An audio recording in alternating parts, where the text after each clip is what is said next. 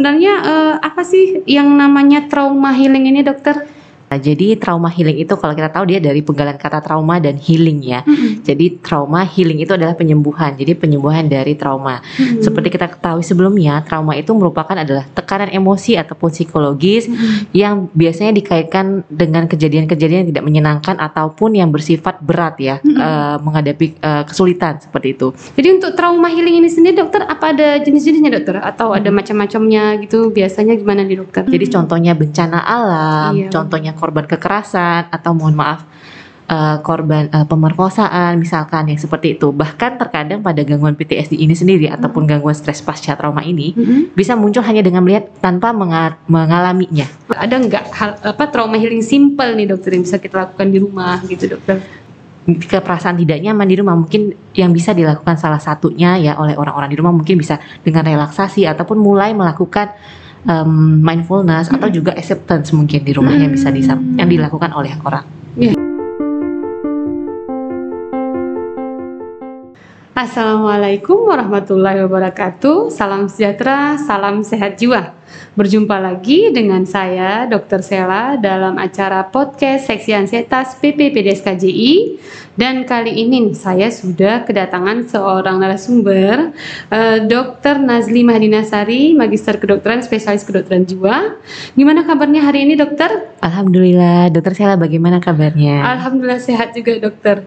Terima kasih, dokter, sebelumnya sudah mau datang untuk menghadiri acara podcast kita nih, dokter. Baik, terima kasih banyak ya atas kesempatan yang diberikan. Baik, sama-sama nih, dokter. Jadi ini kan tujuannya untuk membagikan berbagai informasi, terutama nih masalah kesehatan jiwa nih, dokter. Jadi nih hari ini yang bakal saya bahas ini masalah trauma healing. Benarkah bermanfaat nih, dokter? Baik. Jadi nih boleh langsung ya, dokter ya? Baik, silahkan, dokter. Jadi dokter, sebenarnya apa sih yang namanya trauma healing ini, dokter? Baik, Dr. Shela. Jadi trauma healing itu kalau kita tahu dia dari penggalan kata trauma dan healing ya. Jadi trauma healing itu adalah penyembuhan. Jadi penyembuhan dari trauma. Seperti kita ketahui sebelumnya, trauma itu merupakan adalah tekanan emosi ataupun psikologis yang biasanya dikaitkan dengan kejadian-kejadian yang tidak menyenangkan ataupun yang bersifat berat ya, menghadapi kesulitan seperti itu. Nah, jadi kalau kita lihat trauma healing adalah proses penyembuhan untuk mengatasi trauma-trauma yang dihadapinya. Jadi biar dia bisa menjalankan kehidupannya tanpa teringat mengenai traumanya. Kadang-kadang kalau kita teringat trauma itu akhirnya kita tidak bisa berfungsi secara normal kembali ya. Gitu. Benar-benar, dokter. Ini jadi kan sebelumnya nih saya dengar kalau tidak semua orang yang mengalami hal yang sama bakal mengalami trauma. Begitu juga dengan pengobatan. Jadi kan ada perbedaan respon nih, dokter. Benar ya, dokter ya? Baik, Dokter Shela. Jadi memang kita ketahui bahwa setiap orang itu di awalnya ya memiliki dampak masing-masing terhadap trauma ya. Jadi ada orang yang bisa langsung memiliki dampak, ada yang dia tidak langsung, dia tertunda, dan ada yang ringan dan ada yang berat. Nah, seperti itu. Nah, seperti yang kita ketahui bahwa kita itu punya setiap manusia itu punya mekanismenya sendiri ya. Mekanisme sendiri. Ada beberapa orang yang gampang pulih ketika ada masalah berat, ada juga yang mungkin butuh pendampingan. Nah, itu yang kita sering dengar akhir-akhirnya adalah resiliensi ya. Jadi kemampuan dia untuk bisa menghadapi sesuatu kesulitan. Jadi kemampuan adaptasi positifnya dia bisa menghadapi kejadian-kejadian yang tidak mengenakan, kurang lebih sih seperti itu. Nah, selain itu juga biasanya untuk respons terhadap pengobatan itu juga berbeda-beda dari beberapa orang karena banyak yang mempengaruhinya ya. Jadi misalkan juga ada faktor individual, genetik, pendidikan, itu banyak yang bisa mempengaruhinya. Jadi setiap orang itu bisa memiliki respon yang berbeda-beda. Ya. Jadi baik jenis ataupun lama pengobatannya nih, dokter ya. Jadi untuk trauma healing ini sendiri, dokter, apa ada jenis-jenisnya, dokter? Atau ada macam-macamnya gitu? Biasanya gimana nih, dokter? Baik. Jadi di sini mungkin saya akan lebih membahas mengenai gangguan stres pasca trauma ya. Iya. Karena seperti kita ketahui trauma healing, jadi proses penyembuhan trauma. Jadi sebenarnya setiap orang yang memiliki trauma, nah ini biasanya trauma ini adalah stresor yang berat ya. Jadi biasanya bukan masalah yang ringan, biasanya yang berat. Jadi contohnya bencana alam, contohnya korban kekerasan atau mohon maaf korban pemerkosaan misalkan yang seperti itu. Bahkan terkadang pada gangguan PTSD ini sendiri ataupun gangguan stres pasca trauma ini bisa muncul hanya dengan melihat tanpa mengalaminya.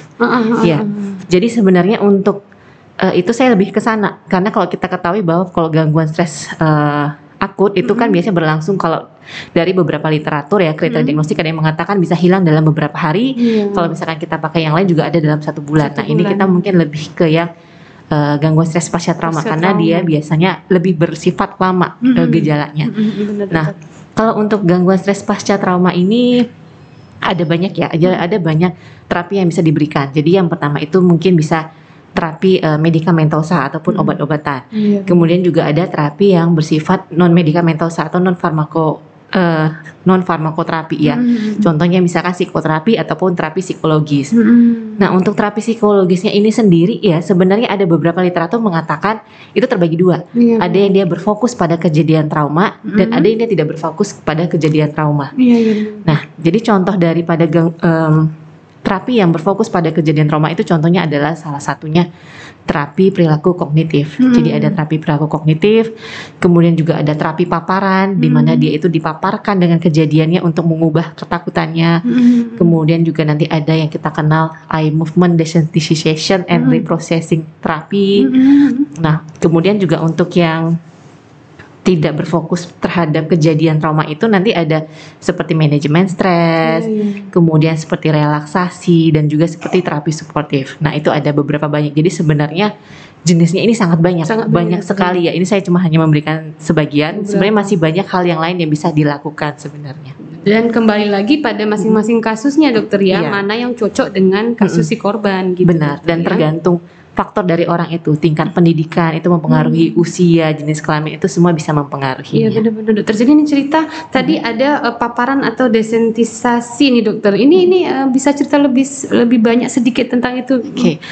Jadi desensitisasi ya. Jadi sebenarnya kalau kita lihat desensitisasi itu ada yang sistemik, ada yang eye movement desensitization reprocessing therapy. Nah, biasanya kalau yang terapi desensitisasi sistemik tadi itu biasanya kita sering berikan pada fobia. Ya, jadi pada fobia. Tapi kalau untuk pada gangguan trauma ini biasanya yang diberikan adalah eye movement desensitization and reprocessing therapy.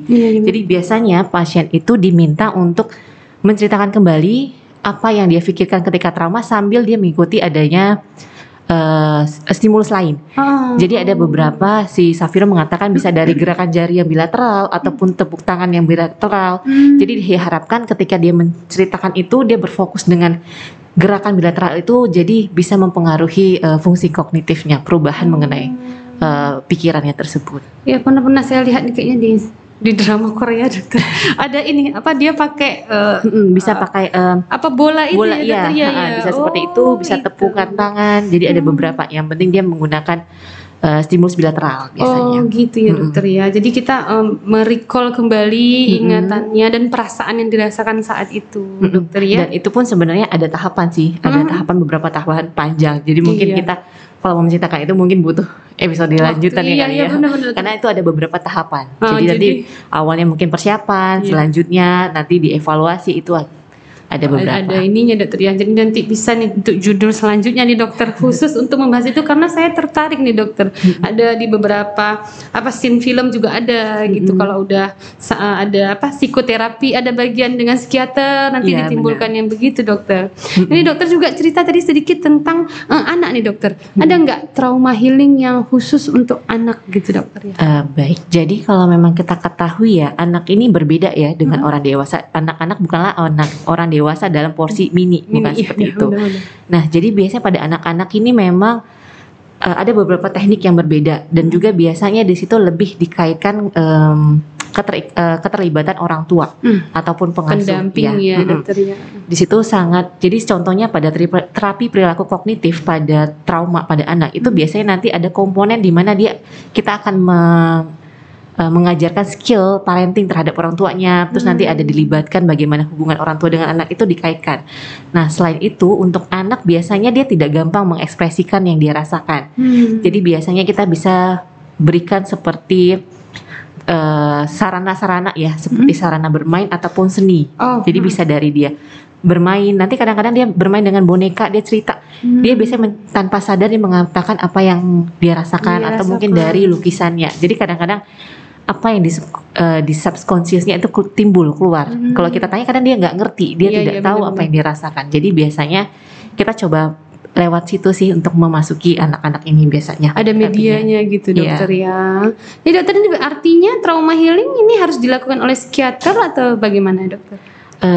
Seperti yang kita sebutkan tadi ya, jenisnya itu banyak ya. Jadi kalau misalkan medikamentosa itu biasanya bisa diberikan oleh psikiater ataupun dokter. Iya, benar. Nah kalau untuk jenis-jenis yang lebih ke psikoterapi ataupun terapi psikologis mungkin bisa oleh tenaga profesional lain, bisa psikiater ataupun psikolog yang terlatih. Iya, benar dokter.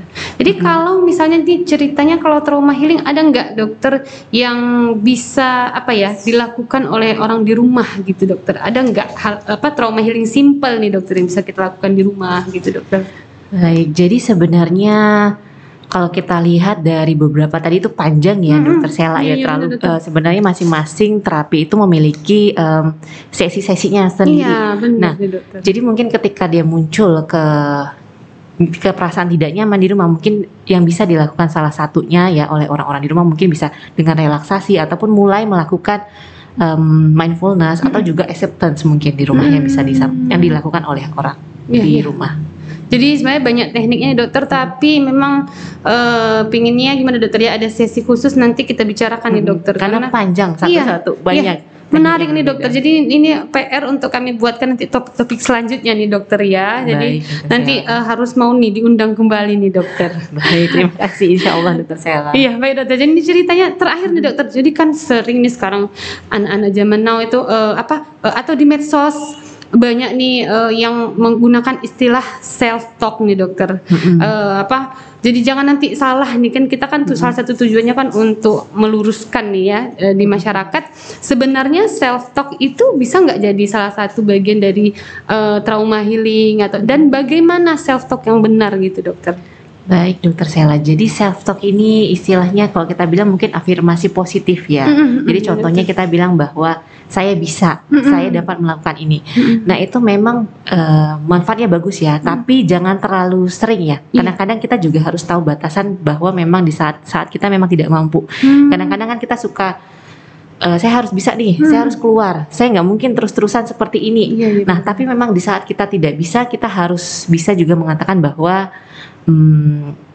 saya tidak mampu, saya ini, dan kita harus bisa menerima kekurangan. Nah, sebenarnya afirmasi positif ini baik ya untuk kita lebih baik lagi, tapi jangan menjadi tekanan. Jadi kadang-kadang pada beberapa orang itu jadi kayak stresor buat dia harus sempurna, harus baik. Nah, itu yang kadang-kadang takutnya bisa menjadi tidak baik ya, karena kadang-kadang saya juga sering nemu beberapa kasus itu akhirnya merasa kok kayaknya saya seperti ini. Jadi yang pertama sekali dia tetap harus terima ya. Jadi memang afirmasi positif ini baik. Kadang-kadang memang ada orang yang suka saya tidak mampu, saya ini. Nah itu kan memang sebenarnya kurang baik ya. Tapi terkadang kita butuh memberikan waktu untuk diri kita agar kita bisa menerima diri kita. Nah kalau untuk self talk sendiri ini sebenarnya ya seperti itu sih dokter Shela. Jadi kadang-kadang dia ada manfaatnya, ada juga mungkin kekurangannya jadi harus disesuaikan juga. Jadi bagaimana pasti tergantung dengan keadaan seseorang itu juga dokter ya. Jangan juga self talk ini kan makanya saya bilang di medsos itu self talk lah segala macam, tapi kalau nggak tahu prinsip utamanya malah jadinya menjadi stresor kan dokter ya. Jadi bilang saya harus bisa apapun yang kejadian, misalnya nih untuk kasus trauma saya bisa nih bergerak maju, padahal memang masih membutuhkan terapi lain, dampingan lain gitu ya dokter. Jadi memang harus di satu sisi baik, tapi tetap harus melihat kekurangan ya. Jadi jangan sampai dia mampus dirinya sendiri. Iya ya. Jadi bisa menjadi salah satu pilihan, tapi enggak juga menjadi obat utama gitu dokter ya. Baik dokter, seperti yang dokter sampaikan tadi kan sebenarnya banyak hal nih yang masih harus dikupas, tapi memang perlu sesi-sesi khusus nanti dokter. Insya Allah nanti kita akan lanjutkan di pertemuan selanjutnya nih dokter. Mungkin kalau mau bincang-bincang dengan dokter nanti kita bisa IG-nya bisa di-share dokter atau media sosial lain dokter? Boleh, ada Instagram saya di Nazli NMN, Nazli_NMN. Oh baik dokter, jadi nanti tiba-tiba nih banyak serangan follower nih dokter ya untuk menanyakan konsultasi mungkin seputaran dengan kesehatan jiwa nih dokter. Jadi itu saja yang kita bahas pada kesempatan kali ini, mudah-mudahan bermanfaat bagi yang mendengarkan dan yang menonton. Jangan lupa bantu like, comment, dan subscribe. Ada link YouTube yang bisa dan link Spotify yang bisa diikuti oleh para penonton dan pendengar. Saya tutup dengan ucapan salam sehat jiwa, tiada kesehatan tanpa kesehatan jiwa. Wabillahi taufiq wal hidayah. Assalamualaikum warahmatullahi wabarakatuh.